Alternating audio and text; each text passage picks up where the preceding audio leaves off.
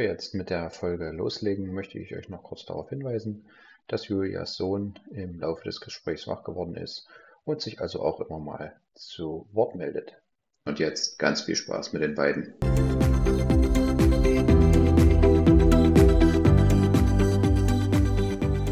Hallo und herzlich willkommen zur dritten Folge im Schulfrei Podcast von und mit Ten Cars.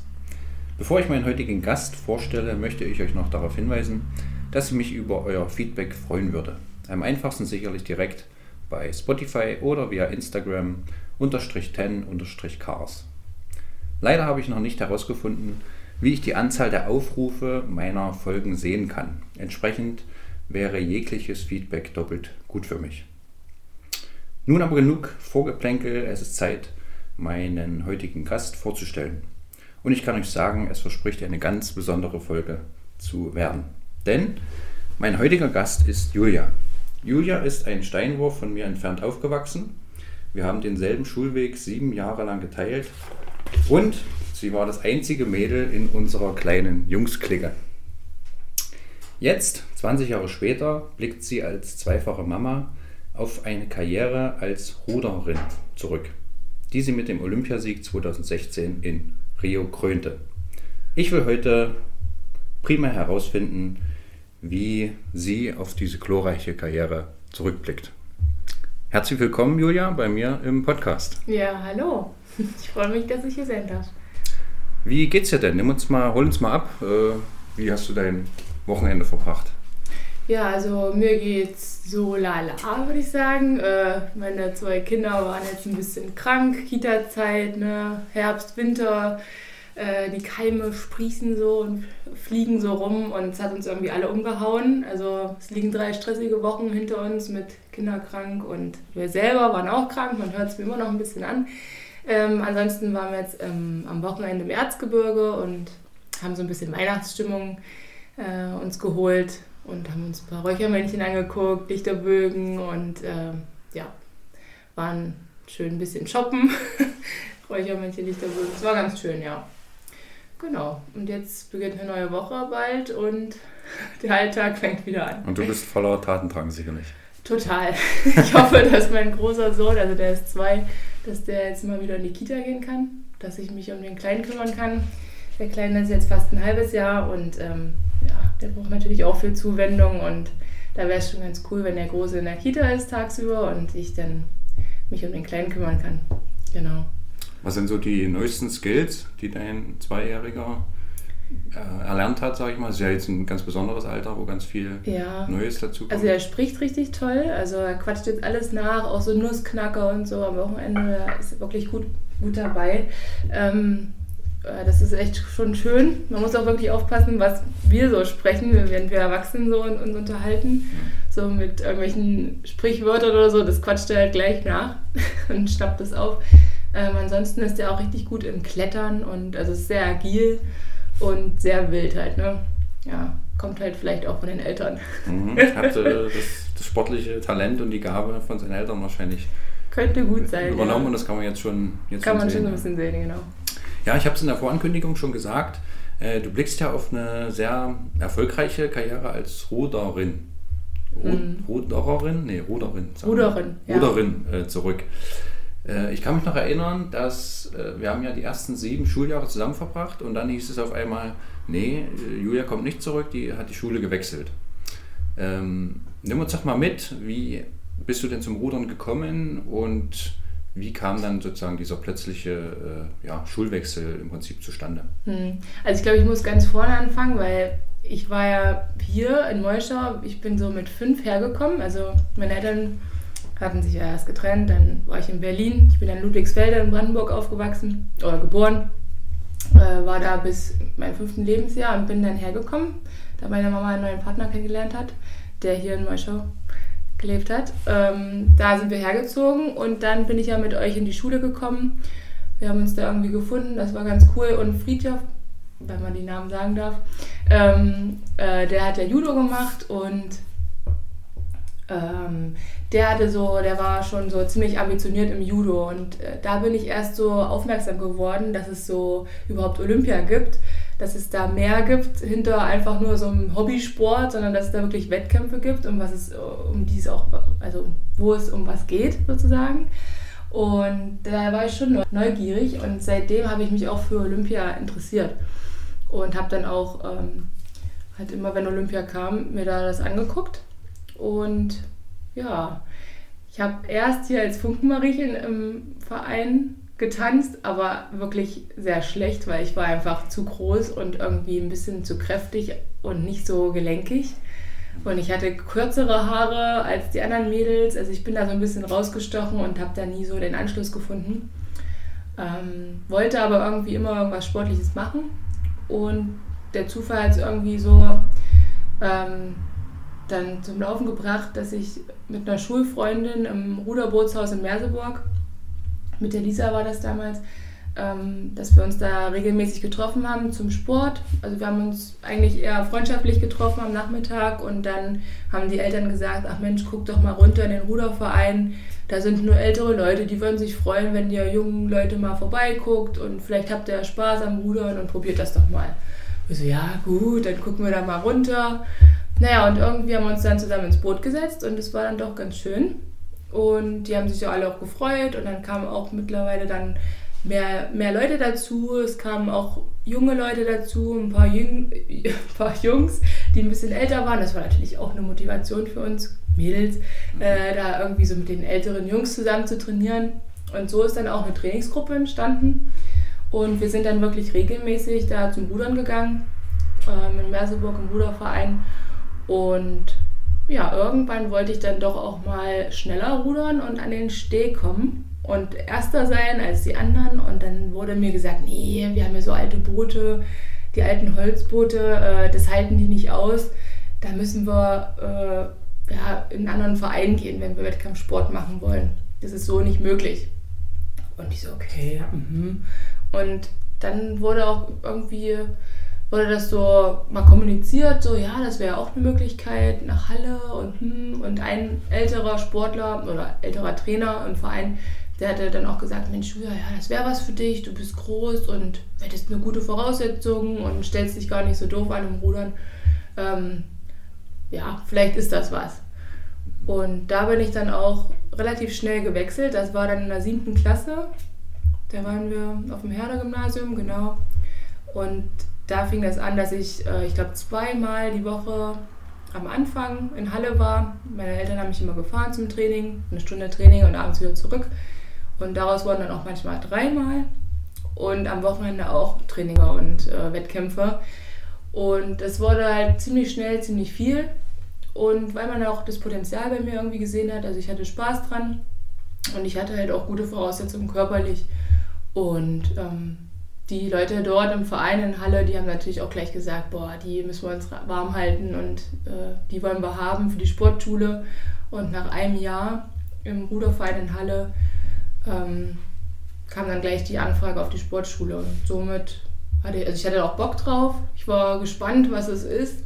Und eigentlich kam dieser Urgedanke, so Olympia und Sport generell, Sportschule, kam halt echt von Friedhof. Also dem habe ich das eigentlich auch so ein bisschen zu verdanken, dass ich überhaupt aufmerksam geworden bin auf diesen olympischen Gedanken oder dieser Sport, genau, zu Olympia. Er selber war aber gar nicht auf der Sportschule, oder?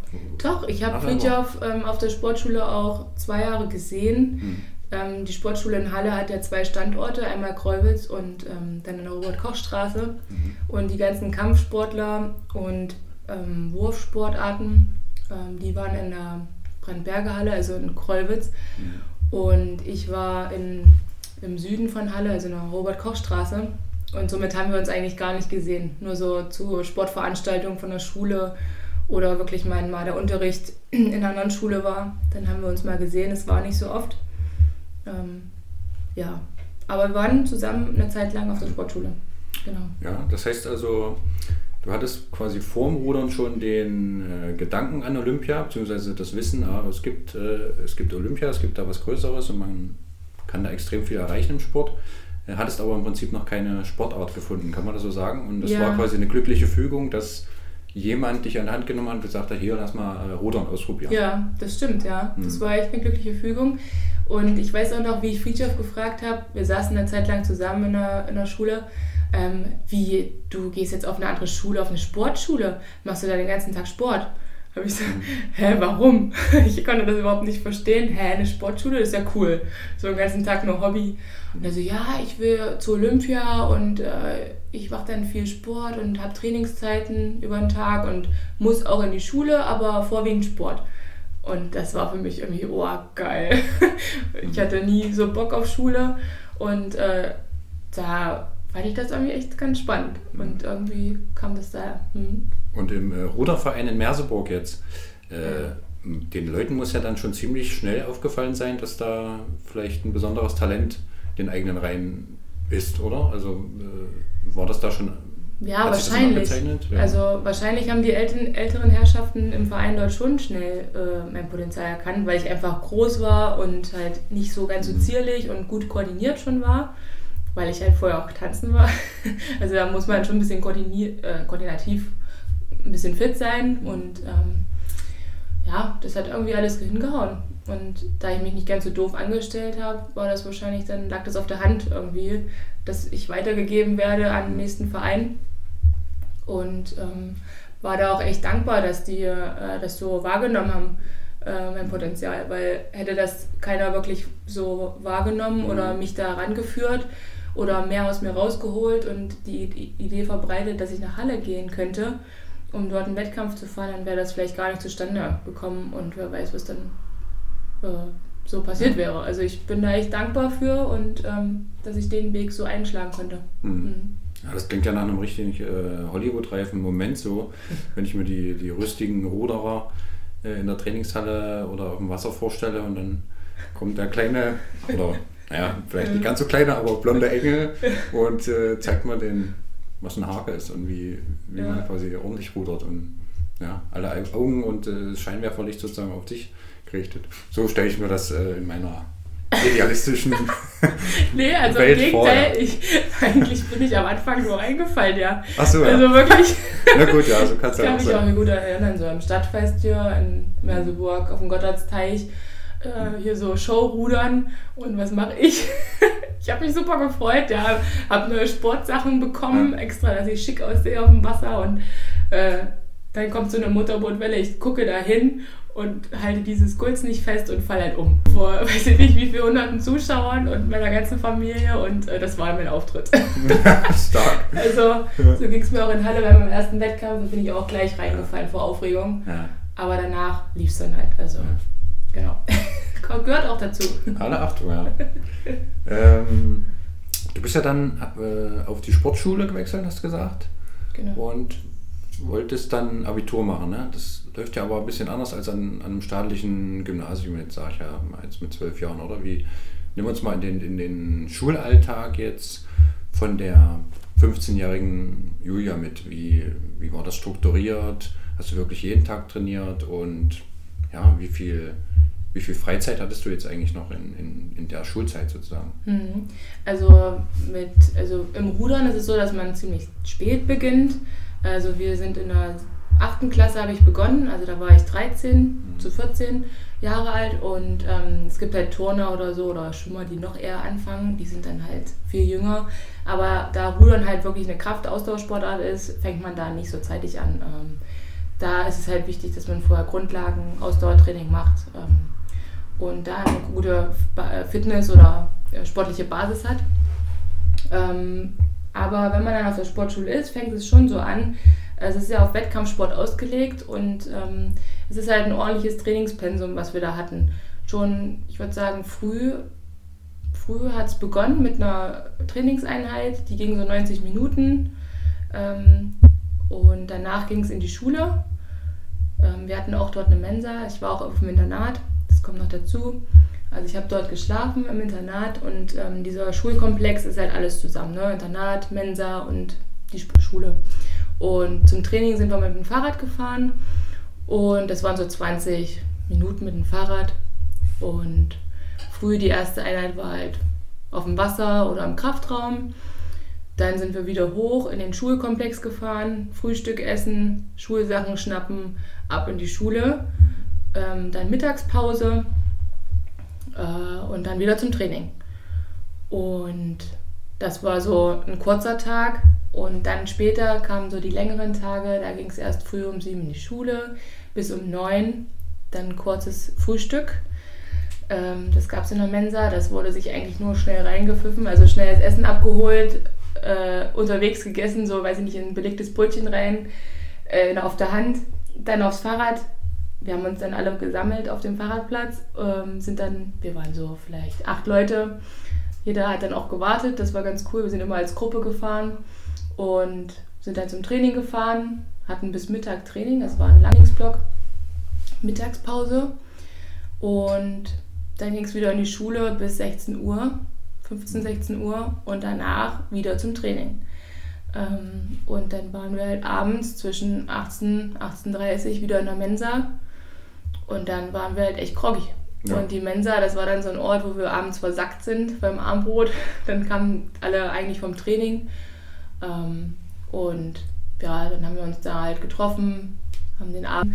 Und ja, dann hätte man sich eigentlich noch ein bisschen auf die Schule vorbereiten müssen. Mhm. Aber da wir dann ja in die, ins Internat gegangen sind, hat man sich dann irgendwo auf dem Zimmer getroffen und hat vielleicht mal auch Hausaufgaben zusammen gemacht.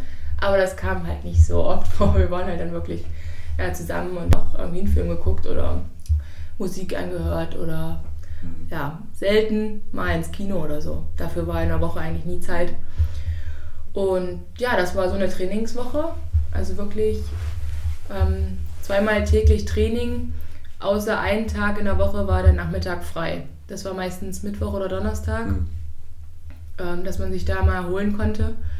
Und das war wirklich schon eigentlich ein echt anstrengend, also eine anstrengende Woche. Und eigentlich hat man sich aufs Wochenende gefreut viele Sportarten, wie so Handball oder so. Gut, Handball am Wochenende Spiele oder die Basketballer. Mhm. Ähm, aber eigentlich hatten sie auch viel frei. viele sind Freitag dann nach Hause gefahren. Mhm. Ähm, und wir sind halt dann da geblieben. Wir sind bis Samstagnachmittag im Internat gewesen und sind Sonntagabend wieder angereist. Also das war halt wirklich eine harte Zeit, weil wir am Samstag auch trainiert haben, Vormittag, also früh eine lange Einheit mit großen Belastungen meistens. Ähm, und dann nochmal eine kurze Einheit, irgendwie eine Laufeinheit oder Gymnastikeinheit. Und dann durften wir nach Hause fahren und hatten dann sozusagen Samstagnachmittag und Sonntag den, den Tag sozusagen frei und sind dann Sonntag oder ich musste Sonntagabend dann wieder ins Internat und das war halt wirklich, also Sonntag ist auch bis jetzt immer noch so ein, ein komischer Tag, weil ich immer wieder so ein bedrücktes Gefühl habe. So, da geht es immer wieder, da beginnt so gefühlt eine neue Woche und man hat irgendwie nie so richtig Zeit gehabt, runterzufahren. So dieser Sonntag ist für mich immer noch so, ach, nee, mag ich nicht so, immer so, oh. Mhm. Ne? Aber mhm. ja, man war so drin in der Mühle und wir waren auch eine coole Truppe. Also durch meine Trainingsgruppe ähm, wir sind immer auch weiter gewachsen und ähm, haben uns auch weiter immer entwickelt. Wir waren ziemlich lange auch zusammen und haben denselben Weg bestritten. Und das war halt echt schön. Das hat zusammengeschweißt und das hat auch irgendwie geholfen in so schwierigen Phasen, ähm, weil wir einfach immer zusammen waren und das zusammen irgendwie gemacht haben. Auch wenn wir dann keinen Bock mehr hatten, dann, ach komm jetzt, äh, und dann haben wir es geschafft. Das war halt echt ganz cool. Und bis heute haben wir auch noch Freundschaften oder sind die Freundschaften noch da, weil wir einfach so eine krasse Zeit zusammen hatten. Ne? Also das ist echt eine schöne, also schöne Erinnerung und eine schöne Zeit. Ja, für die bin ich auch echt dankbar. Man hat sich dann noch so gegenseitig viel geholfen und auch abgucken können.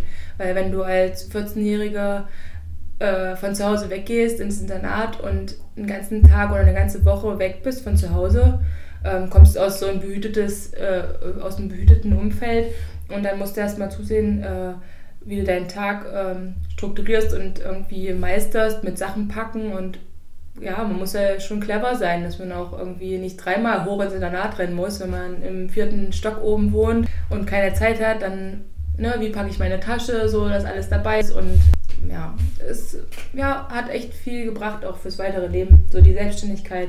Mhm. Wir waren natürlich auch viel im Trainingslager. Ähm, so Kroatien, Italien waren wir ganz oft, weil dort einfach im, äh, im Frühjahr schon vielzeitig bessere Wetterbedingungen fürs Rudern sind. Da, da war es halt angenehm, so 28 Grad, wo es hier halt noch wirklich kalt ist oder manchmal noch gefroren war, das Wasser. Ähm, da konnten wir halt dort schon draußen rudern bei Sonnenschein. Und da waren wir viel im Trainingslager. Das war halt auch eine echt tolle Zeit.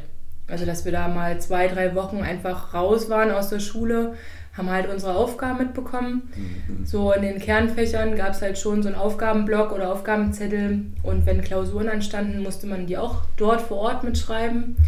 Ähm, da hat man dann einen Raum bekommen und der Trainer hat einsichtigt. Ähm, genau, das kam nicht ganz so oft vor. Das war wirklich nur in so, ja, dann wirklich so, weiß ich nicht, irgendwelche wichtigen Klausuren anstanden oder Tests, dann Klassenarbeiten, dann wurde das mal gemacht. Oder die wurden dann nachgeschrieben nach den drei Wochen oder zwei Wochen. Genau. Mhm.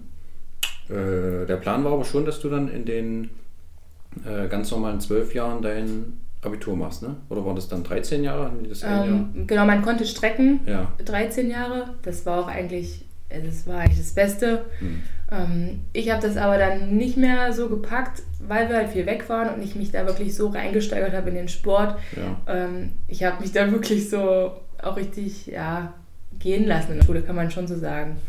Also ich war da voll in dem Sportgame drinne und habe da meinen Fokus drinne gehabt und ähm, habe da halt auch manchmal die Sachen einfach ja, schleifen lassen in der Schule und dadurch habe ich den Anschluss verloren. Ähm, und in der 8., nee, wann war das? In der 10. Klasse mhm. ähm, hatte ich dann schon große Probleme, auch die Noten waren richtig schlecht und ähm, dann habe hab ich mich entschieden, die 10. Klasse ähm, auf, dem Sekundar, auf der Sekundarschule zu wiederholen und dann dort den Abschluss zu machen. Und das war halt dann super easy für mich. Also ich, da, da war ich dann gefühlt wieder ein bisschen unterfordert. Mhm. mhm. Ähm, ja, aber so hatte ich einen guten Abschluss, ähm, einen richtig guten Abschluss, also einen erweiterten Realschulabschluss und ähm, super Noten. Das war für mich einfach auch jetzt zurückblickend die beste Variante. Ähm, als mich da auf dem Gymnasium durchzuquälen, dann hätte ich vielleicht auch noch im Sport Probleme gehabt, weil ich irgendwie dann überfordert gewesen wäre. Mhm. Und so war das ganz gut für mich. Und dann war ich frei.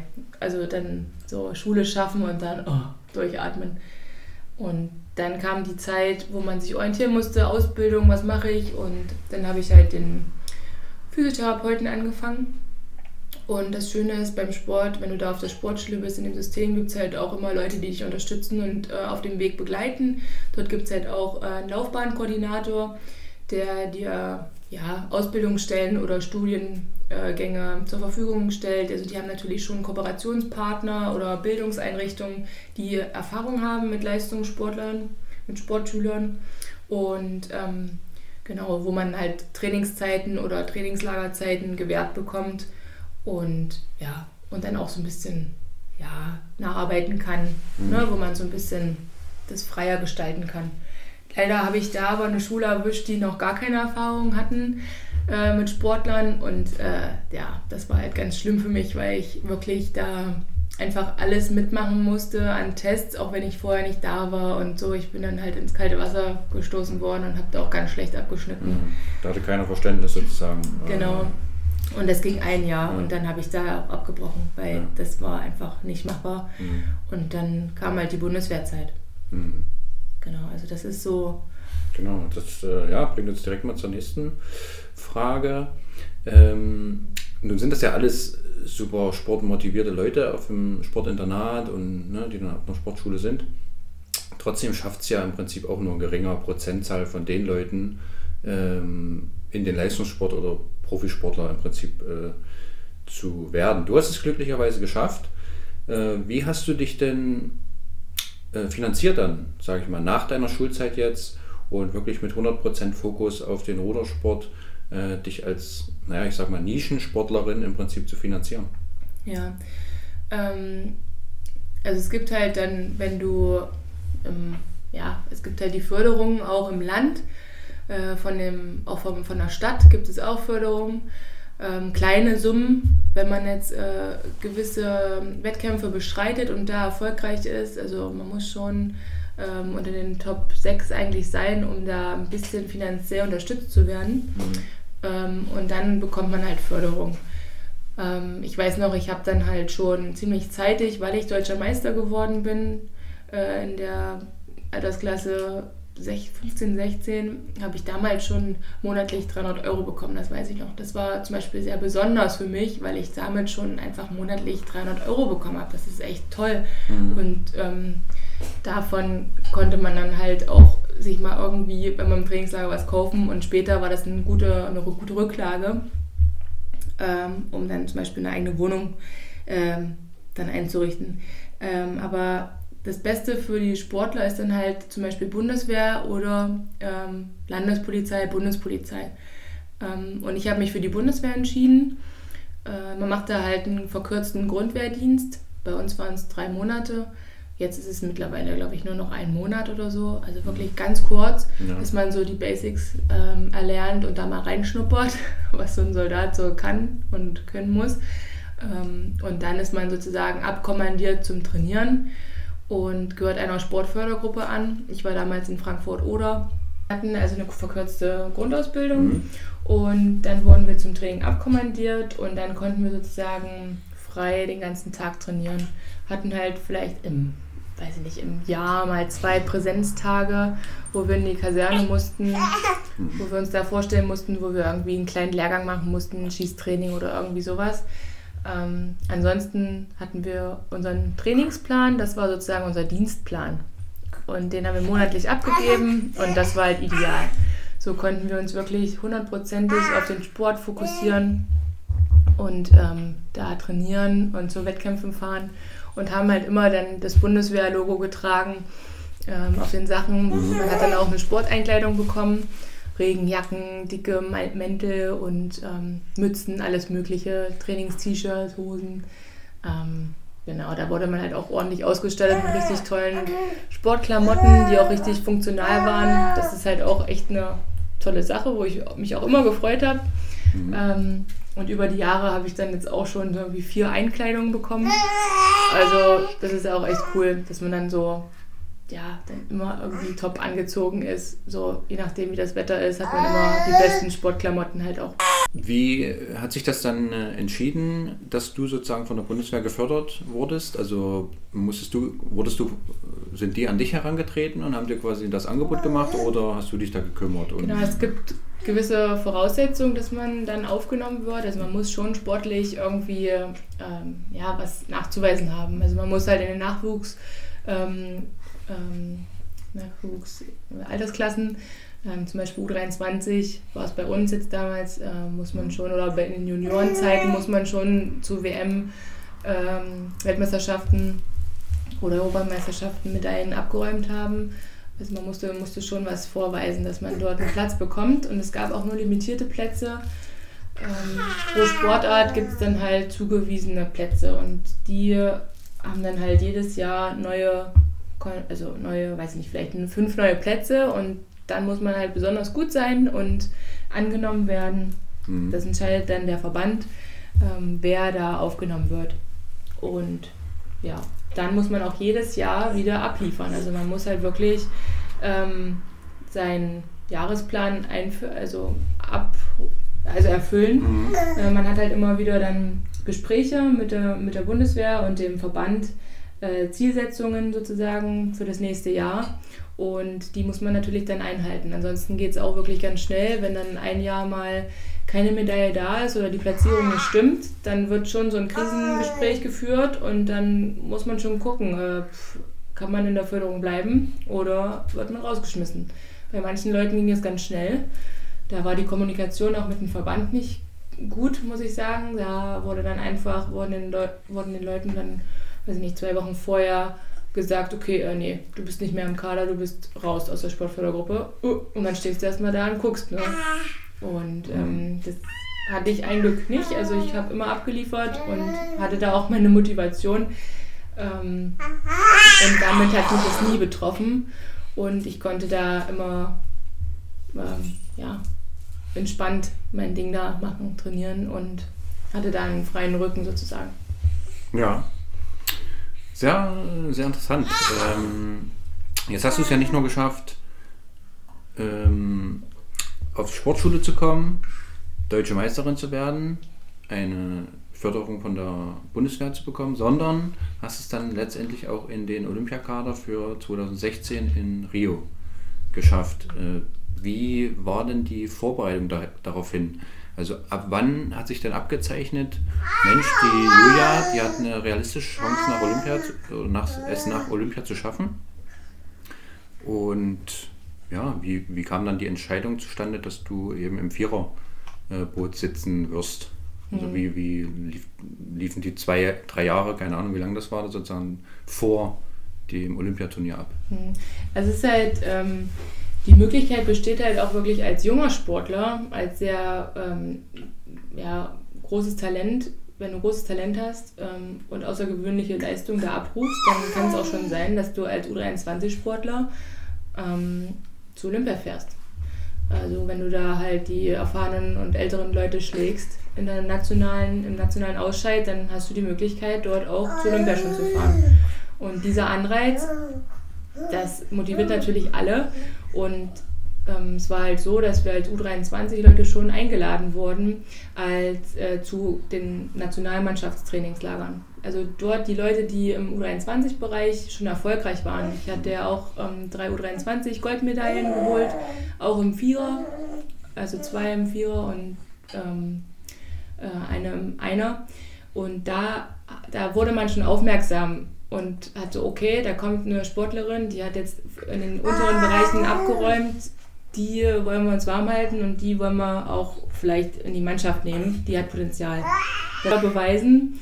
Da hat man natürlich dann auch andere Konkurrenten, ne? also die im gleichen Alter sind, die auch erfolgreich sind und da muss man sich dann durchsetzen. Ähm, und es war halt so, dass wir immer schon in die Trainingslager mitgefahren sind mit den schon erfolgreichen Leuten. Und das hat natürlich unglaublich motiviert und äh, da wollte man natürlich dranbleiben und mehr. Und ähm, so fing das an, dass ich 2012 schon die Chance hatte, äh, nach London mitzukommen als Ersatzfrau. Da bin ich halt leider äh, im einer Ausscheid gescheitert. Also was heißt gescheitert? Ich bin halt Zweite geworden im Ausscheid. Ich hätte aber gewinnen müssen. Und ich war damals unglaublich traurig, dass ich das nicht geschafft habe. Das war für mich, glaube ich, so der schlimmste Moment in meinem Leben, weil ich einfach das so dolle wollte und nicht geschafft habe. Ich war einfach richtig traurig und das war aber auch wieder so ein Schlüsselmoment, dass ich gesagt habe, also auch wenn ich jetzt nicht zur Olympia komme, ich zeige das denen, dass ich das halt schaffen, schaffen kann und auch gut bin und äh, darauf folgten dann halt richtig gute Jahre. Also da habe ich dann ein extrem, äh, extremes Form hoch bekommen. Ich habe natürlich auch hart gearbeitet, ganz viel trainiert und Höhentrainingslager gemacht und ähm, andere Reize auch gesetzt, äh, Maximalkrafttraining gemacht und es hat auch alles gut angeschlagen. Und äh, somit ähm, war ich dann 2014 im Vierer, im Doppelvierer habe ich mich qualifiziert. Das ist halt so, wir qualifizieren uns alle im Einer, wir müssen in Einer fahren zum nationalen Ausscheid und die ersten vier sozusagen, die besten vier fahren äh, den Vierer, weil der Vierer immer mit den stärksten Leuten besetzt wurde. Mhm. Oder den stärksten Frauen in dem Fall. Und ähm, da konnte ich halt, ja, konnte ich halt abliefern und saß mit im Vierer. Und es ist halt so, dass der deutsche Frauendoppelvierer und auch der Männerdoppelvierer im Rudern halt wirklich die Goldboote sind. Also die haben über Jahre hinweg Goldmedaillen geholt äh, zur WM, EM, ähm, Olympia. Das waren halt wirklich auch immer Goldgaranten. Und man hatte immer die Motivation, da reinzukommen. Dafür hat man halt hart trainiert und ähm, da gab es ein Hauen und Stechen halt. Ne? Man wollte halt unbedingt da rein und es war auch immer sehr kurzfristig. Also es hat sich manchmal bis zwei Wochen vor dem Wettkampf war nicht klar, wer endgültig in dem Boot sitzt, weil es wirklich immer ausgetauscht wurde. Wie läuft es am besten? Mit wem ist es besser? Äh, weiß ich nicht. Also es war wirklich sehr chaotisch auch in dieser Zeit. Aber bei uns hat es halt 2014 richtig gut geklappt. Wir haben uns auch so als Team ganz gut verstanden. Ich war da halt natürlich die Jüngste im Boot und saß halt mit zwei erfolgreichen ähm, schon Olympiateilnehmern, die schon zwei olympische Medaillen hatten im Boot. Es war natürlich auch sehr besonders und sehr prägend für mich. Da habe ich ganz viel gelernt. Und wir konnten in dem Jahr Weltmeister werden und haben dort auch die Weltbestzeit ähm, sozusagen aufgestellt, eine neue. Ähm, das war echt ganz cool und mein größter erster Erfolg im Seniorenbereich. Und ähm, von da an war ich halt in der Nationalmannschaft drin und konnte dann halt auch ja, eigentlich so meine Leistung gut halten und mich immer wieder so individuell verbessern. Genau, so fing das an. Und ja, dadurch, dass man schon ein Jahr vorher auch anfängt, äh, zu, also in den olympischen Bootsklassen zu trainieren, weil man sich im Jahr vorher bei der WM qualifizieren muss. Also das Boot muss qualifiziert werden. Wir mussten äh, im Vierer immer unter den ersten zwölf sozusagen bei der WM sein, um den Vierer für Olympia zu qualifizieren. Also es gibt Quotenplätze und ähm, das haben wir eigentlich immer geschafft. Das war eigentlich nie ein Problem. Es ging immer darum, ob wir, äh, dass wir möglichst eine Goldmedaille gewinnen und nicht eine Silbermedaille. Ne? Also so gut war das Niveau einfach auch der Frauen in der Mannschaft. Ja. Hat der Doppelvierer 2012 dann ohne dich eigentlich die Goldmedaille in London geholt? Die weißt sind, du das? Äh, Silber haben die gewonnen. Die haben nur Silber gewonnen, ja. Mhm. ja. Da geschieht ihnen recht. Habe ich Schönen Gruß. Auch, ja. Nee, aber ich wäre eh nicht im Vierer gewesen. Damals war ich halt wirklich nur für die Ersatzfrau äh, nominiert. Im Krankheitsfall von einer Sportlerin hätte ich die Chance gehabt, dort reinzukommen. Aber ob sie dann gewonnen hätten, weiß ich jetzt auch nicht. Will ich jetzt nicht behaupten. Mhm. Mhm. Äh, ja, du bist dann nach, äh, hast zu Olympia geschafft, offensichtlich im Doppelvierer. Äh, wie war denn jetzt äh, sozusagen alles rund um den, also nicht, nicht äh, den Wettbewerb betreffend, im Olympischen Dorf? Da das Leben in Rio abgespielt. Das ist ja für, für 99 Prozent jetzt der Bevölkerung ein absoluter Nimbus, also wird ja nie jemand äh, in, in, Berührung mitkommen und alles, was man im Fernsehen im Prinzip sieht, sind ja die Wettbewerbe ne? und Siegerehrung. Aber wie ist denn so alles rund um das Turnier, sage ich mal, oder den, den Wettkampf? Ja, also es ist wirklich sehr gigantisch gewesen. Ich war auch sehr angespannt, muss ich schon sagen. Man hat da diese Olympia-Ankleidung an äh, und reist da als so ganz großes Team. Also der Flieger bestand nur aus Sportlern aus allen Sportarten, äh, wo man zuerst als deutsches Team so zusammengekommen ist. Das war schon sehr beeindruckend. Mhm. Und dann landet man dort in diesem Land, auf diesem Flughafen und dort ist halt alles äh, voll gepflastert mit Olympia, also mit, diesen, mit dem Logo und mit mhm. Sponsoren. Und äh, du fährst dann mit dem Bus da in dieses Dorf rein, ganz viel Sicherheit. Ähm, äh, Personal, Militär, weil gut, Rio de Janeiro ist halt auch sehr äh, gefährliches Pflaster, ne? viele Banden und äh, Kartelle, äh, was man so gehört hat. Und äh, wir wurden da auch vorher ähm, gebrieft vom Sicherheitsdienst und vom äh, ich weiß gar nicht, irgendwie von der Bundespolizei, die hatten uns da jemanden hingesetzt, der uns da geschult hat, dass wir da, wenn wir da unterwegs sind, außerhalb vom Dorf, dass wir da auch wirklich vorsichtig sind. Es war wirklich auch, also wir hatten wirklich auch Bammel. Mhm. Aber dort im Olympischen Dorf war es halt alles abgeriegelt. Man hatte da eine Akkreditierung bekommen, mhm. äh, die man immer bei sich tragen musste. Und es war halt einfach gigantisch. Es waren halt ganz viele Hochhäuser.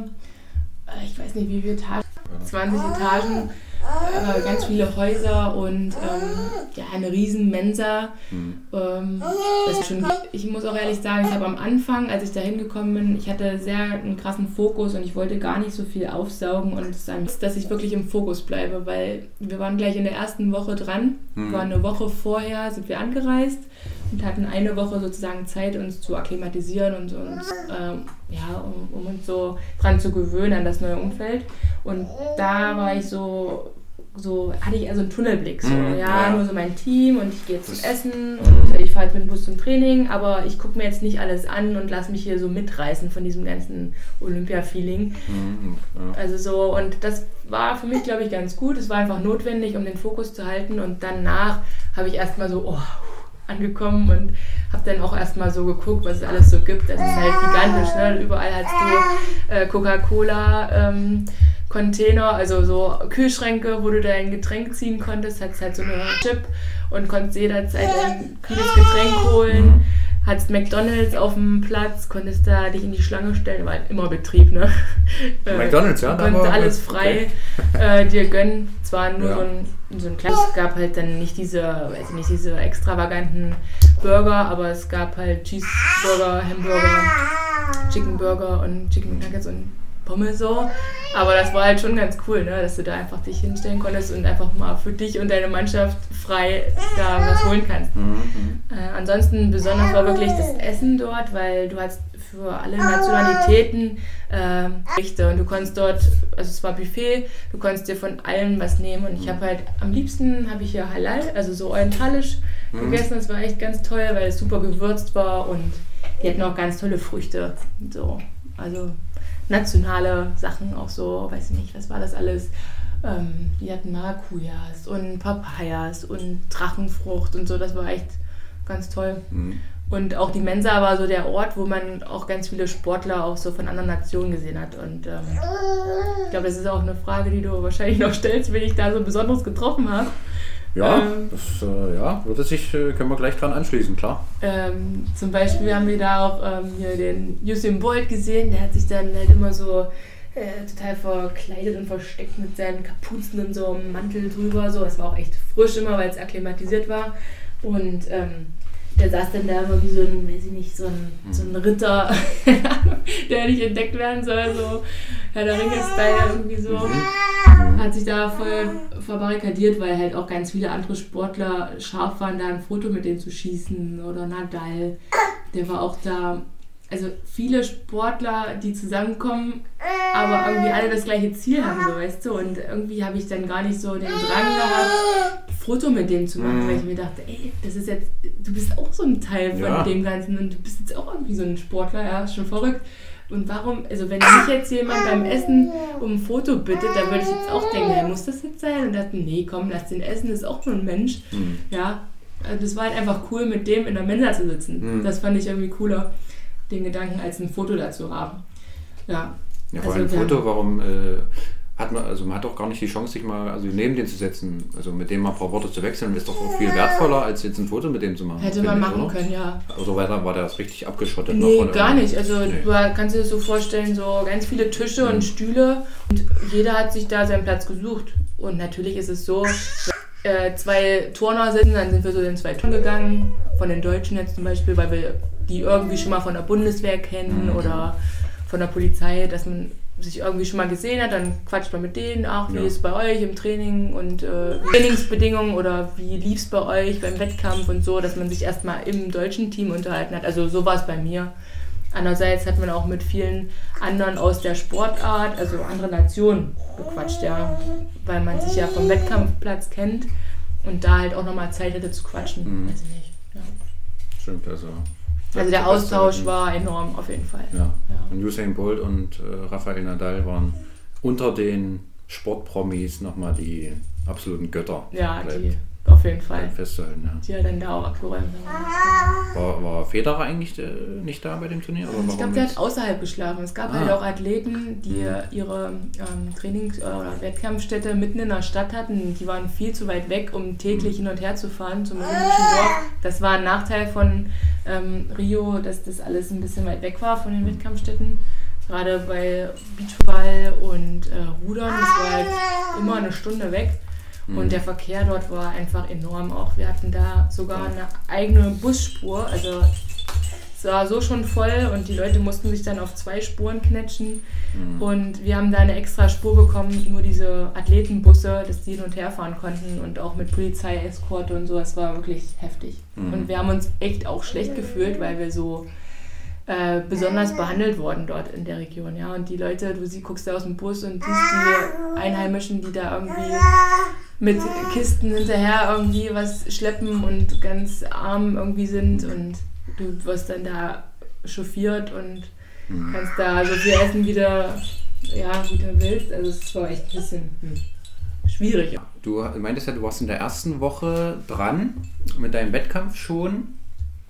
Du kannst es ja noch mal kurz äh, mitnehmen, wie jetzt der Wettkampftag im Prinzip äh, aussah. Also du musst jetzt nicht sagen, dass du jetzt äh, früh Frühstück hast und dann ging es äh, 10 Uhr zum Briefing oder so, sondern wie war jetzt sozusagen das, der, der Wettkampf selber? Also wie war, hat man da förmlich eine Spannung an der Startlinie gespürt? Wann war erkennbar, dass ihr das Ding gewinnen werdet? ähm, ja, wie war so die, die innere Anspannung einfach? Wie, wie sah deine Gefühlswelt in, in dem Moment jetzt aus? Wahrscheinlich, ich kann mir vorstellen, dass du da auch da sehr im Tunnel warst und das gar nicht mehr so richtig jetzt reflektieren kannst und, und dich da hineinversetzen kannst. Aber ja, vielleicht. Ja, also mein Glück war es generell, dass dieser Ruderwettkampf halt weg vom olympischen Dorf ist oder war und dass man dort eigentlich wie, eine, wie, eine, wie so eine WM, wie so eine EM, wie so ein Weltcup war das aufgebaut. Klar, es überall Olympialogos, aber die Leute dort mit Gatterplatz war es, waren genau die gleichen, äh, die du zur WM und EM siehst. Und das hat mich so ein bisschen beruhigt. Also es war halt ein Regattaplatz, wie jeder andere auch. Und ich habe mir gedacht, okay, es ist jetzt einfach nur eine große WM. Also es ist halt eine besondere WM und die liefern wir jetzt ab. So, ich habe mir dieses Ding Olympia gar nicht mehr so vorgerufen. Mhm. Und äh, ich weiß noch, unser Finaltag wurde verschoben. Äh, der wurde abgesagt. Also wir sind am, hätten eigentlich am Mittwoch Finale gehabt, das weiß ich noch. Und es war halt extremer Sturm und Wellengang. Ähm, es sind halt wirklich extrem viele Leute ins Wasser gefallen beim Training schon alleine die sind einfach umgefallen. Also das, die Leute fallen nicht mehr ins Wasser. Die können richtig gut rudern, das sind Weltklasse-Athleten. Und wenn die reinfallen, das möchte schon was heißen, ja. Und es wurde halt abgesagt. War Unwetterwarnung. Und wir sind aber mit diesen Gedanken, wir reißen jetzt hier ein geiles Rennen ab. Mit dieser Anspannung und mit diesem Fokus sind wir angereist. Und dann kommen wir da an und es wird uns gesagt, nee, ähm, nee, wir fahren heute nicht. Also wird abgesagt und wird auch morgen verschoben. Und das war somit das Schlimmste, was uns passieren konnte, weil diese Spannung auf einmal so komplett abgefallen ist. Wir waren so in so einem Tief irgendwie mussten dann erstmal dann den ganzen Tag daran arbeiten, wieder diese Spannung wieder aufzubauen für den nächsten Tag. Das war das größte Problem, glaube ich, auch. Und wir haben es ganz gut hinbekommen, zum Glück. Und waren halt sehr fokussiert und ich habe mich auch persönlich damit, äh, dass es auch wieder sein kann, dass dieser Tag wieder abgesagt werden kann. Und ähm, war dann halt auch ein bisschen entspannter. Und ähm, wir hatten so ein Ritual am Start zum Beispiel. Wir, unsere Schlagfrau, die sieht uns ja nicht, die guckt dann nach vorne und wir sitzen hinter ihr, dass die sich nicht so alleine fühlt, dass wir von hinten alle zusammen so ein lautes Klopp machen und dann 3, 2, 1, oh, einfach auch richtig laut schreien, um uns zu stärken, um ein bisschen zu irritieren. Mhm. Es ist nämlich ganz ruhig am Start, alle Boote liegen an der Ziellinie, äh, am Start. Am Start. Mhm. Dann kommt das Signal, dann geht's los. Und diesen Moment so genutzt, mhm. um sozusagen einfach zu fokussiert sein und zusammen zu sein. Und ähm, der Start war gar nicht gut, es war auch wirklich wieder ein windiger Tag, sehr wellig, halt irgendwie da durch.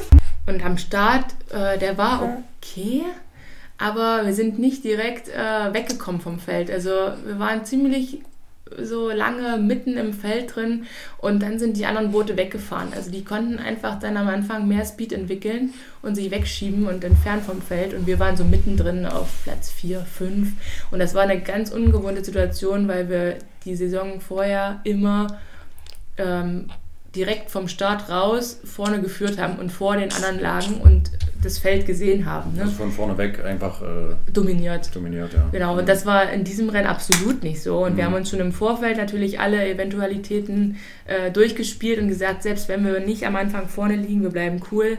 Und unsere Stärke liegt auch hinten, dass wir die letzten 500 Meter einfach nochmal Gas geben und wir kämpfen einfach um eine Medaille. Egal, wenn es dann nicht Gold ist, dann ist es so. Wir versuchen einfach das Beste abzuliefern und äh, dann eventuell nur um eine Medaille zu kämpfen. Mhm. Und dann war das natürlich so, oh Gott, was ist das jetzt? Und pff, äh, die Skulls festhalten, nicht, dass wir irgendwie in der Welle hängen bleiben und noch irgendwie einen Krebs ziehen. Das heißt, dass wir dann da hängen bleiben im Wasser mhm. und das Boot stoppen. Das darf auf keinen Fall passieren und es ist halt ein paar Mal auch passiert, dass diese Wellen über das Boot geknallt sind an unserem Ausleger hängen geblieben sind und wir da echt Probleme hatten, auch technisch. Natürlich auch die anderen Nationen. Wenn man sich das Video jetzt mal anguckt, da, das ist schon eine Wasserschlacht irgendwie gewesen. Patsch, Pleng, mhm. hängen geblieben und wir hatten alle die Probleme. Die anderen waren einfach besser. Die Polen haben damals geführt. Und wir konnten uns dann ab den 1000 Metern so rankämpfen wieder. Also wir sind von hinten so aufgelaufen, haben dann auch irgendwie im Boot, ich hatte die Ansagen gemacht, habe immer so, wir hatten so Markierungspunkte. Mhm. Wir, also unsere Strecke ist ja markiert mit den Metern, wie viele Meter es noch sind bis zum Ziel. Und da haben wir uns im Vorfeld schon äh, ja, so Sportpunkte äh, ausgemacht, die ich dann angesagt habe und auch situativ immer entschieden mhm. habe, äh, jetzt nochmal zehn Schläge mehr Beinkraft oder mehr Armschwung oder mhm. Armkraft. Ähm, dass das einfach nochmal mehr Speed ins Boot bringt. Und mhm. ab 1000 Meter war halt für uns schon klar, da geben wir halt alles. Ne? Da ist halt, äh, ja, da müssen wir halt wirklich alles rausholen, sonst haben wir da verloren.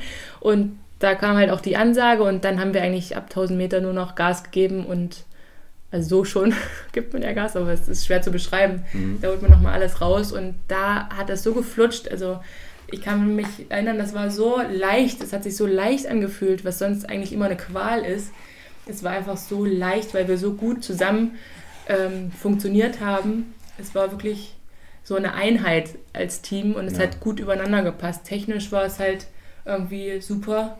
Es hat halt klasse gepasst und ich habe mich gefühlt wie auf so einer auf so einer Schiene. Also es mhm. war so, so, wie so eine Lok, die jetzt so losmarschiert und dann sind wir halt von hinten aufgelaufen und ähm, äh, ja, konnten die halt noch einkassieren und es war wirklich knapp, mhm. aber wir haben es halt echt geschafft und es war halt mhm. echt geil. Wie viel also, war es am Ende, äh, Vorsprung? Boah, ich weiß es gar nicht, aber es war, weiß ich nicht. Also es war jetzt nicht im Bootslängenbereich, sondern es war ein Zehntel, Zehntel ja, ja, ja, es war ganz knapp. Also Fotofinish im Prinzip. Also ja, nee, noch kein Fotofinish hinter uns. Also die Leute, die mhm. haben natürlich dann auch nochmal gefeitet und die hatten Fotofinish. Mhm. Bei denen war es knapp und ähm, ja, also das war wirklich heftig mhm. und sehr ungewohnt. Also alle, die uns kannten und zugeguckt haben, die waren natürlich baff, ne? Die waren, ach du meine Güte, die können doch jetzt nicht hinten rumgammeln und das wird nichts, das wird keine Medaille und dann, äh, dann räumen wir dann doch so ab. Das war echt cool. Und ich gucke mir auch gerne noch äh, immer mal so die, das Finale an und die letzten 500 Meter, ja, das ist halt schon irgendwie echt ein toller Moment gewesen. Und natürlich am Ende super befreiend. Also ja. Da fällt so viel Erleichterung ab, das habe ich vorhin gar nicht erzählt, als du fragtest, wie das im Vorfeld mit Olympia war, weil es war echt enormer Druck. Und ich war diejenige, die ausgetauscht wurde. Ich war ja erst das Jahr vorher im Zweier und habe mich dann äh, versucht, in den Vierer reinzukämpfen und ähm, ich hatte halt eine super Zweierpartnerin. Wir waren auch menschlich sehr gut verbunden. Also es war meine Freundin und ich habe mich sozusagen gegen sie entschieden. Es war wirklich eine harte Zeit. Also es war auch eine schwere Entscheidung, die ich mit einem Sportpsychologen zum Beispiel auch ähm, bearbeitet habe. Mhm. Ähm, weil ich da natürlich keinen irgendwie von Kopf stoßen wollte, aber ich wollte natürlich auch meine Ziele umsetzen. Und äh, das ist halt manchmal gar nicht so einfach. Ne? Und ähm, kann ich auch jedem nur empfehlen, da ja, da mutig zu sein und einen Sportpsychologen ruhig mit zuzuziehen, weil ohne den hätte ich das zum Beispiel gar nicht so gemacht. Also ich habe dann halt schon sehr egoistisch gehandelt und mhm. ähm, mich gegen meine Freundin ausgesprochen, ähm, aber es war halt auch eine Konkurrentin in dem Fall. Ne? Ja. Und ähm, habe da diesen Viererplatz erkämpft und habe auch abliefern, also können und musste auch abliefern. Wäre da zum Beispiel nur der zweite Platz rausgekommen oder gar keine Medaille, dann hätte das irgendwie an mir äh, wäre das hängen geblieben an mir, weil ich diejenige war, die so austauschbar war und eingesetzt wurde. Also das ist schon auch ein enormer Druck für uns alle vier gewesen, weil der Vierer wirklich immer, weil der Vierer wirklich immer äh, Garant im Prinzip oder Medaillengarant. Garant war, genau. Das ist so das, was, was halt so noch mit reinspielt, ja. Mhm. Dieser Druck von außen. Genau. Ja, ja, Wahnsinn, wie ihr dann noch performt habt, ne? unter den Voraussetzungen. Also wenn ihr als Favorit sozusagen ins Rennen gegangen seid, dann kommt äh, diese Verzögerung, ja, es kann nicht an dem, dem Tag äh, stattfinden, auf den ihr mindestens vier Jahre euch vorbereitet habt oder darauf hingearbeitet habt. Ja. Und äh, dann noch die Wetterbedingungen, ich meine, klar, die gelten ja für alle und äh, diese Versetzung des Tages gilt auch für alle, aber für den Favoriten ist es halt besonders, naja, unangenehm, würde ich schon sagen. Also, ja das ist halt dann einfach eine gro große Chance für die anderen Teams. Richtig. Sagt ja nicht umsonst, bei Olympia kann halt alles passieren. Ne? Mhm.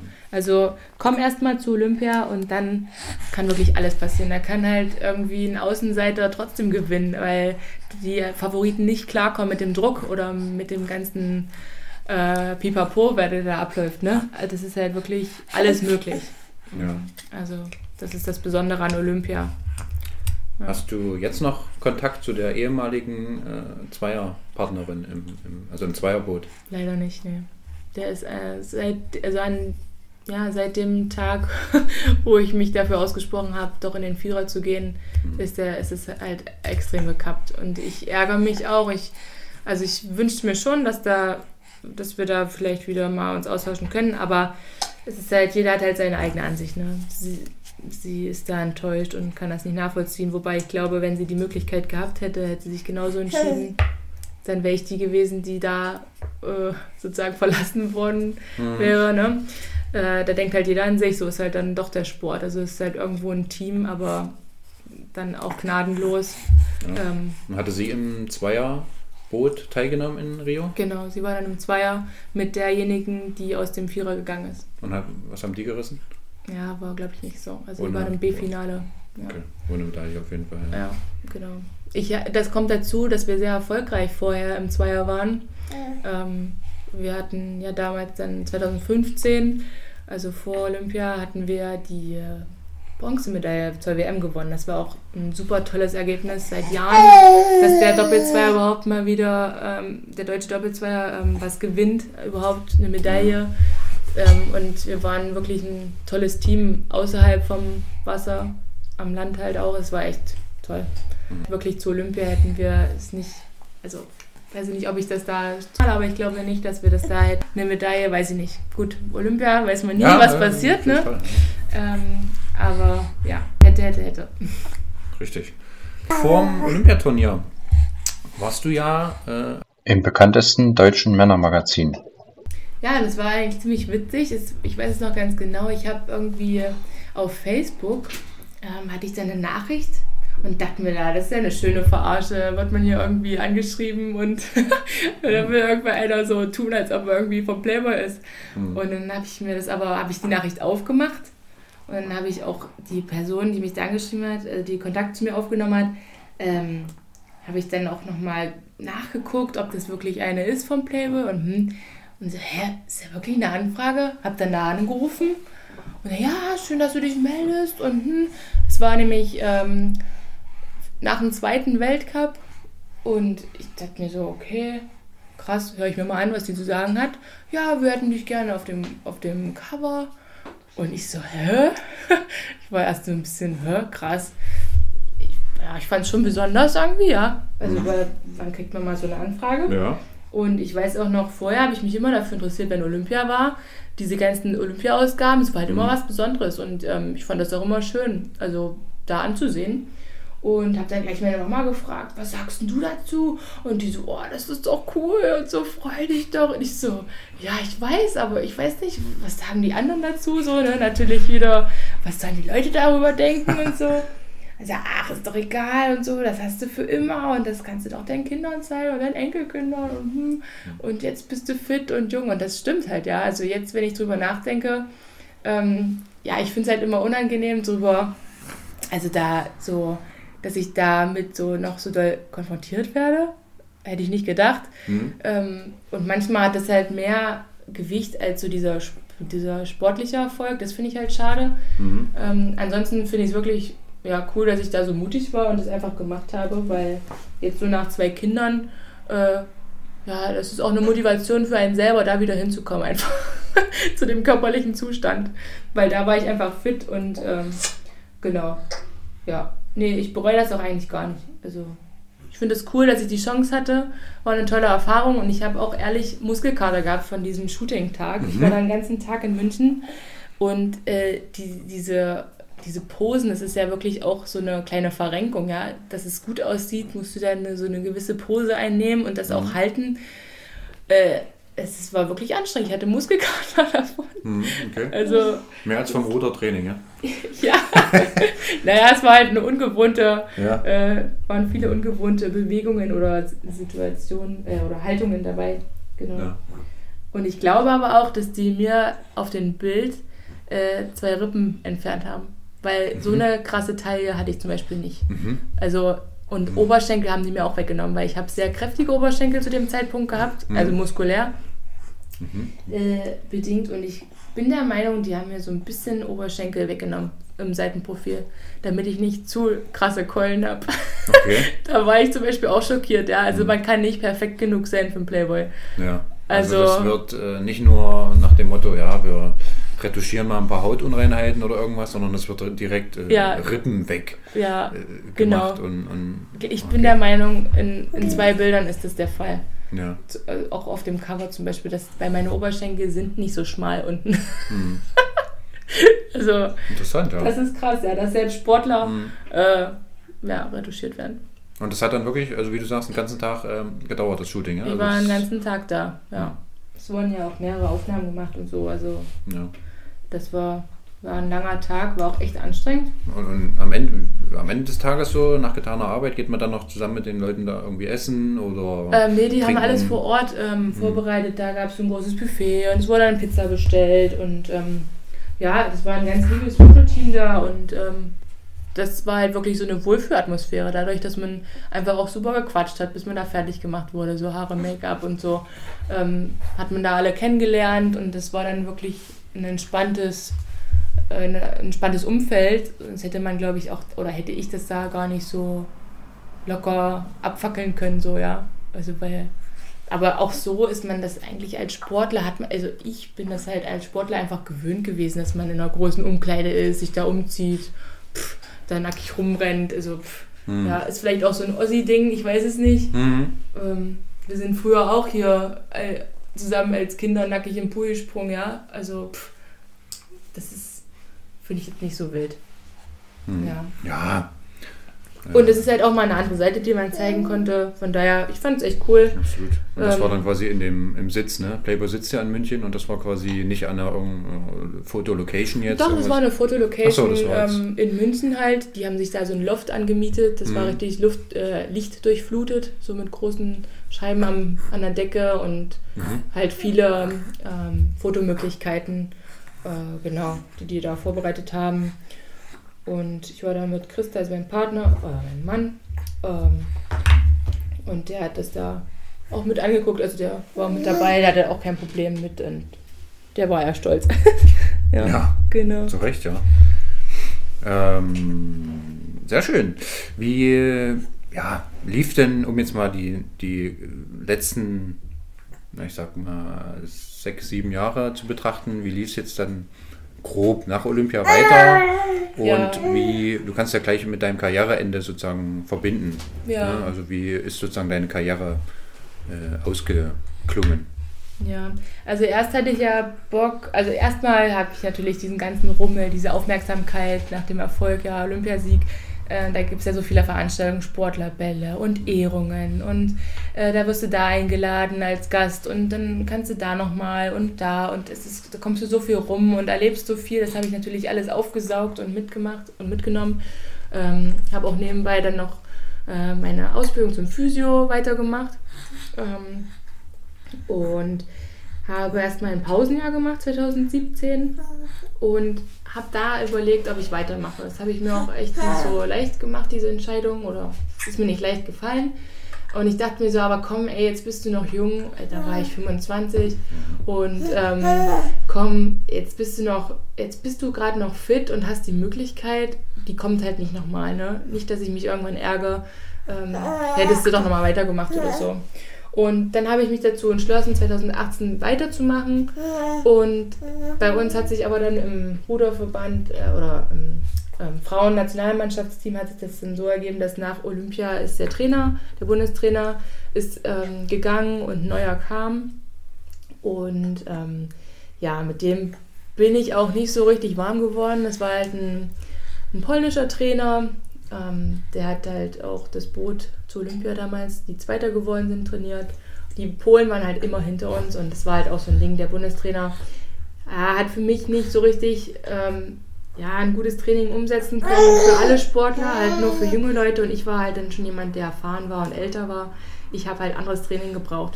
Und so habe ich halt dann auch meine Problemchen gehabt ähm, einfach dem Training da oder das Training durchzuziehen. Ich habe dann halt gesundheitliche Probleme auch bekommen. Ich habe dann 2019 mitten in der Saison ähm, eine, Rippen, eine Rippenfraktur bekommen. Einfach durch falsches Training, also durch eine Überbelastung. Und wenn man sich das mal vorstellt, dass einfach die Muskeln so stark an den Knochen ziehen äh, und so eine Beanspruchung haben, dass der Knochen kaputt geht, ja, das ist schon enorm. Und das sind einfach zu wenig Ruhephasen gewesen das kann man halt mit jungen Leuten machen. Die kann man so trainieren, aber ich habe da halt eine andere ähm, Trainingsansicht gehabt mit meinem Heimtrainer hier in Halle. Und das hat auch nicht nur mich betroffen, sondern auch andere Athleten. Also wir waren vier Sportlerinnen und daraus auch drei Sportler aus dem Olympiaboot, die eine Rippenverletzung hatten. Alle eine Rippenfraktur. Und meiner Ansicht nach war das halt ein grundlegendes Problem, was der Verband nicht ähm, beherrscht hat. Also der hat, der Trainer konnte halt machen, was er wollte, der Bundestrainer, macht er bis heute noch. Und ähm, ja, die Leistung stimmt halt nicht. Wenn man jetzt auch mal guckt, aktuell ist halt gerade richtig schlimm. Okay. Da du warst sozusagen kein Einzelfall. Das ich war kein Einzelfall ja. und für mich war es wirklich so auch der ausschlaggebende Punkt, gut, ich kann nicht mehr. Also mein Körper nimmt mich auch selber raus. Ich habe wirklich auch nur geheult und war wirklich richtig fertig immer, weil mich diese, diese Sachen so doll auch belastet haben. Ich konnte mich dann gar nicht mehr richtig so, ich habe dem gar nicht mehr vertraut, was auf dem Trainingsplan steht, so, das ist einfach alles nicht richtig und dann habe ich da immer die Fehler so gesucht und alles falsch gefunden. Und wenn man nicht richtig überzeugt ist von dem, was man da so machen muss, dann äh, ist es einfach nicht gut. Und das hat mir mein Körper auch schnell gezeigt und hat mich dann halt da mit Rückenproblemen und dann auch mit der Rippenverletzung voll rausgenommen. Und das war für mich auch der richtige Moment, um zu sagen, gut, ciao, das war's weil ich habe mich echt gut zurückgekämpft. Ich war wirklich fit dann wieder 2019. Wir sind ja dann Europameister geworden im Vierer. Ich war dann sozusagen die Mutti im Boot und war dann die älteste oder ältere, mhm. erfahrene und habe dann so ein bisschen auch die Jüngeren versucht ranzuführen oder so ein bisschen auch meine Erfahrung weiterzugeben. Ähm, habe ich auch alles angenommen und wollte da mitziehen äh, oder ja, aber irgendwie hat es nicht sein sollen und ich bin auch irgendwo dankbar dafür, dass es dann so ein Cut war, weil jetzt bin ich Mama von zwei Kindern und ähm, ja, haben ja, ne? Wie man hört. haben Haus und Hof und da genug zu tun und ähm, ich weiß nicht, ich bin echt froh, dass es dann so gekommen ist und ähm, dass ich jetzt so ein ja, ein schönes, behütetes Familienleben führen kann auf dem Lande. Ja.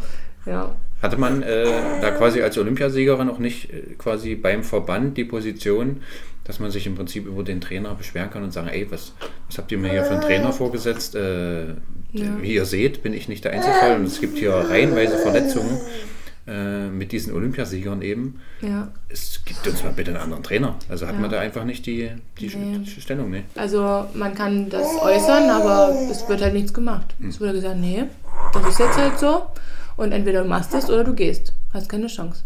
Und äh, ja, da hm. kommen halt noch so viele Sachen dazu, auch so Zentral Zentralisierung und so. Ähm, ja, und die, das Problem ist halt einfach, dass der Verband bei uns und auch in vielen anderen Sportarten, das habe ich schon gehört, ähm, äh, dass da viele Leute einfach sitzen, die nichts äh, mit dem Sport irgendwie an sich zu tun haben. Die keine Ahnung haben, wie der Sport abläuft, die einfach da Entscheidungen treffen, die nicht sportgerecht sind. Die, die einfach nur finanziell bedingt sind ähm, und den Sport dann aber nicht gut tun. Und das ist halt äh, das, das Problem und das ist auch schade. Einfach. So geht der Sport kaputt. Und ähm, ja, da muss sich halt was ändern. Weil sonst, äh, ja, tun mir die Leute, die nachkommen, die, die Nachwuchssportler, ja, die da jetzt äh, immer noch trainieren und kämpfen, die werden dann da verbrannt, weil die werden es dann nicht bis oben hin schaffen, ne? wenn dieses System nicht stimmt mit der Zentralisierung und so. Ich musste ja dann äh, nach Berlin ziehen, um in der Nationalmannschaft zu sein. Wäre ich nicht nach Berlin gezogen, hätte ich keine Chance, in die Nationalmannschaft zu kommen. Und das ist ja wohl Quatsch. Also, ja, das sind so spezielle Themen. Ich weiß nicht, ob das jetzt den Rahmen sprengen würde. Hm. Ähm, ich denke schon. Da müssen wir auf jeden Fall nochmal ran, ähm, lieber äh, Ruderverband. Ja, auf jeden Fall. Da, da vielleicht nochmal drüber nachdenken. Ja. Anders wie beim Fußball, weil beim Fußball wäre das ja gar nicht, äh, ja, wäre gar nicht dran zu denken, dass irgendwie ein Trainer da hinkommt und eine Saison zum Beispiel da keine Erfolge bringt oder dann noch die Sportler so verletzt sind, das, das würde es ja gar nicht geben, dass der Trainer da so lange am Werk ist. Ähm, da ist, finde ich, ist es im Fußball ja eher so, dass da viel zu schnell ausgetauscht wird, meiner Meinung nach. Aber mhm. es passiert auf jeden Fall was. Ja, ja, definitiv. Das ist beim Rudern halt nicht so. Du meintest ja schon, jetzt äh, bist du gut beschäftigt mit Familie, Haus und Hof. Ähm, entsprechend gehe ich davon aus, dass Rudern aktuell relativ wenig äh, deiner Zeit in Anspruch nimmt. Kannst du dir vorstellen, irgendwann nochmal vielleicht als Trainerin in einem kleinen Verein, vielleicht sogar als Bundestrainerin oder irgendwie mhm. weiter im Rudergeschäft tätig zu sein? Ja, also dem Rudern werde ich immer treu bleiben. Es ist einfach eine tolle Sportart, ja, dass man so im Freien ist und in der Natur und das mag ich einfach. Das wird immer ein Teil sein. Aktuell hast du schon gesagt oder hast du richtig äh, gesagt, dass das einfach äh, zeitlich gar nicht drin ist gerade bei mir. Ähm, wenn, dann schnappe ich mir mal meine Laufschuhe und oder mache mal Gymnastik oder Stabi so zu Hause. Ähm, oder aufs Fahrrad setzen, das ist so noch drin. Aber Ruderboot ist einfach zu viel Vorbereitung mit Skulls und Boot ins Wasser bringen und sauber machen und dann rudern. Und das ist einfach ein bisschen aufwendiger. Da braucht man ein bisschen mehr Zeit. Ich denke, das kommt auch im nächsten Jahr, dass ich da wieder mehr mal ins Boot steige.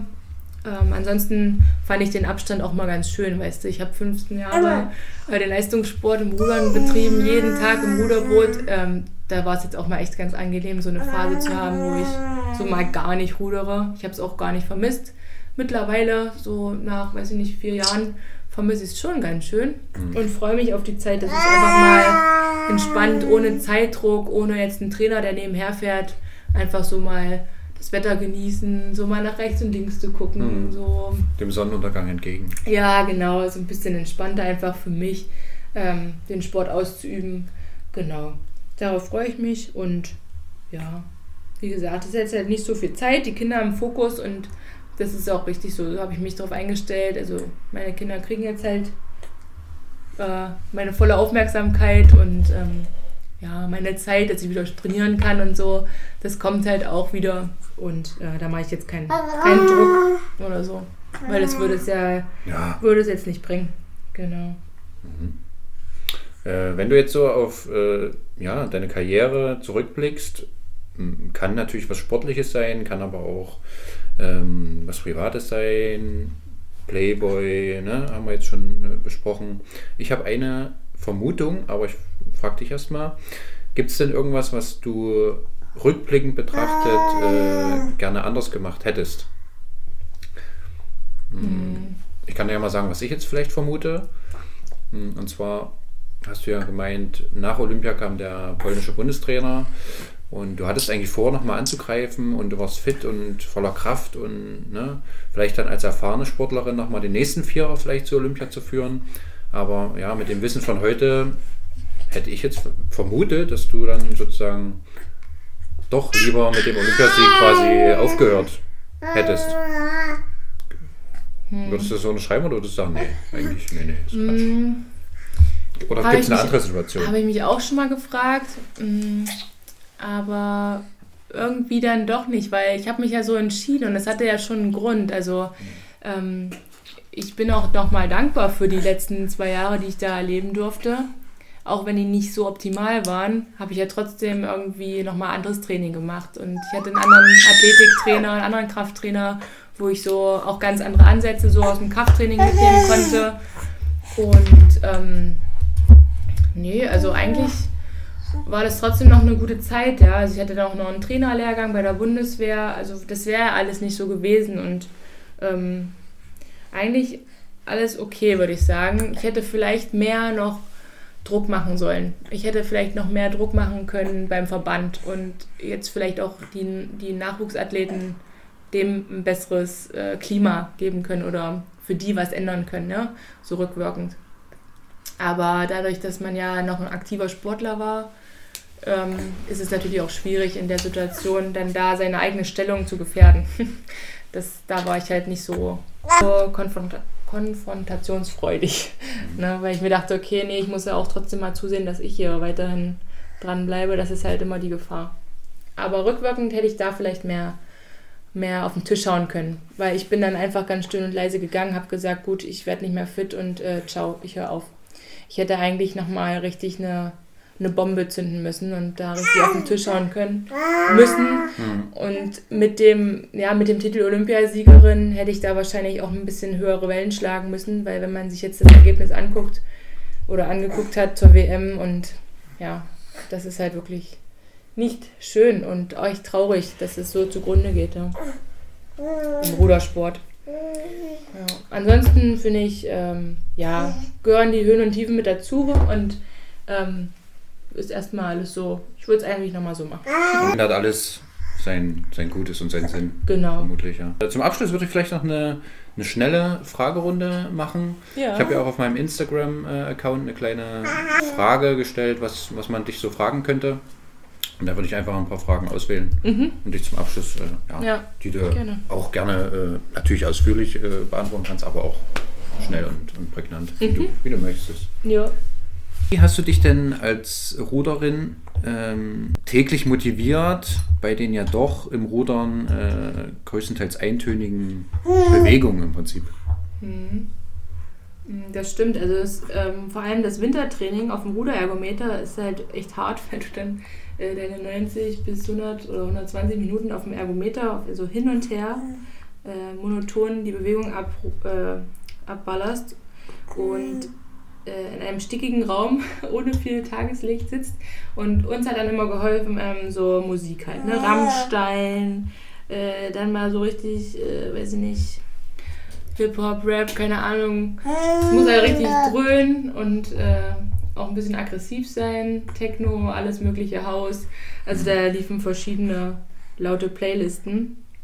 Und dadurch, dass wir auch im Winter zum Beispiel äh, früh und abends oder nachmittags da in dem Raum waren, da wurde dann früh Techno gehört, Nachmittag Rammstein oder die Ärzte, dann mal, mal was Sachtes irgendwie, mal was Entspanntes und es wurde sehr vielseitig Musik gehört. Jeder durfte mal irgendwie seine, seinen USB-Stick einstecken. Mhm. ähm, genau. Also vor allem Musik und natürlich dann auch das Ziel. Ne? Wenn du ein Ziel vor Augen hast, okay, ich will dieses Jahr irgendwie ähm, zur WM fahren und ich will mich da nominieren und ich will im Einer äh, abliefern und muss mich qualifizieren, dann hast du da halt wirklich richtig gute Motivation, ne? weil von Training äh, kannst du halt nur besser werden. Also Ne, mein Spruch war immer, von nichts kommt auch nichts. Also deswegen Gas geben im Training, dann tut es im Wettkampf nur halb so doll weh.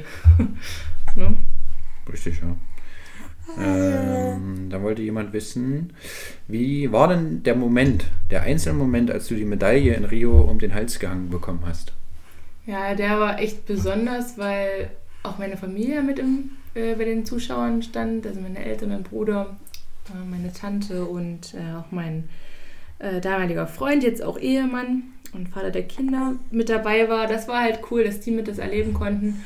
Und in dem Moment, äh, als man die Medaille so im Hals bekommen hat, da war das so irgendwie wie so ein Zeitraffer. Irgendwie hat man so alle Jahre sind so ganz schnell abgelaufen. Alle harten Momente vor allem so, wo man so dachte, oh scheiße, ich schaff's nicht mehr, ich gebe auf oder warum mache ich den ganzen Mist? Und gerade mit so die Schulzeit war so hart irgendwie mit meinen Eltern da sich so auseinanderzusetzen, ähm, so ne, dass das irgendwie dann doch alles zum Guten sich gewandt hat und dass man es einfach geschafft hat so. Und den ja, hohen Erwartungen so doch getrotzt hat irgendwie das ja das war der Moment so, dass man so ganz viel oder die Situation, dass man ganz viel Bilder im Kopf hatte, so Momente, die man mhm. erlebt hat. Ja. Das ist dann alles so nochmal in, in so ganz schnell, Zeit an dir so, vorbeigelaufen. Da, da, da, ja. Dass man mhm. dann doch hier steht und alles geschafft hat. Ja. Äh, wäre diese Medaillenübergabe der Moment, der dir vielleicht sogar als erstes äh, in den Kopf kommt, wenn du an Rio denkst, oder wäre ist das vielleicht sogar was anderes? Ähm, nee, da ist wirklich dieser Moment im Boot, wo, die, wo wir echt die letzten 250 Meter so alles rausgeballert haben. So in dem Tempo genau. gemacht hätten könntet. Ja, richtig. Also, das war, glaube ich. Schaust du gerade Fußball-WM? Und wenn ja oder nein, wie, be, wie bewertest du das Ganze? Äh, ich gucke keine Fußball-WM, also ich bin generell kein Fußballfan, muss ich jetzt ehrlich mal sagen, ähm, weil ich einfach so, ja, den anderen Sportarten mehr Aufmerksamkeit Aufmerksamkeit schenken möchte, weil ja, ja, ich sage jetzt nicht so viel dazu. Mhm, mhm. ähm, äh, ja, und ähm, sonst habe ich aber immer noch mal Fußball-WM oder EM geguckt, so einfach als Highlight, ne? Wenn man doch noch mal so andere Nationen auch sieht und ähm, ja, das ist ja auch einfach so Public Viewing und so, macht ja doch Spaß, wenn man doch mit anderen da zusammen Sport gucken kann. Ähm, aber irgendwie dieses Jahr gar nicht. Erstmal ist so die Zeit, und so mit Kindern ist bei uns eh nicht der Fernseher wirklich an. Und äh, ja, ich habe jetzt nur mal so die Ergebnisse gehört mhm. und so, ne? Aber ich halte natürlich nicht viel von der WM in Katar.